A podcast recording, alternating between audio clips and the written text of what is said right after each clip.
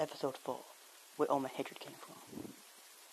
Where my hatred came from is Werribee. Werribee is a bad, disrespectful, sexist, racist, dumb, retarded place. And if you're from here, no disrespect. Didn't mean disrespect you. But you gotta understand living in Werribee is a bad idea. People doing burnouts, I respect that. Smoking weed, I respect that. Drinking alcohol, I respect that. Doing crimes, I don't respect that.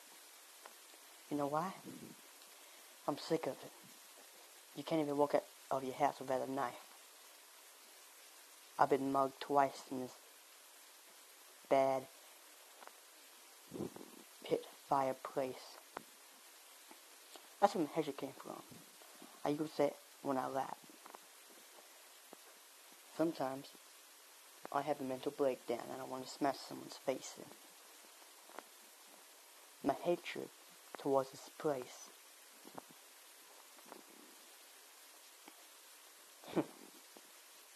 it's just a of, of getting pissed off, making shit up.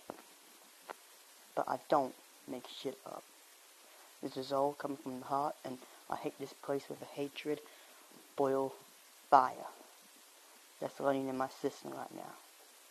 Every time I sit down, another cunt gets thrown in the ground. You think I like that, to see another guy get thrown to the ground? It's funny when it's not you, but when it is you, what do you do? I would never tell you.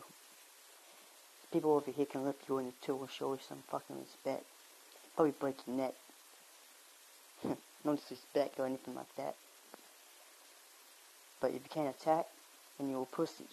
And a Werribee, that ain't gonna, you ain't gonna last if you're a pussy. The good die young. The bad never die. That's what a lot of people told me. I changed my way. Anyone fuck with me in this fucking hood? Kill them. this is probably too violent for like a fucking podcast, but I don't care. I speak when I need to speak. I do what I want to do. I drink what I want to drink. I smoke what I want to smoke. I talk when I want to talk. This is violent podcast for me. And I'm sick of this place. I want to leave it so bad. And I just might.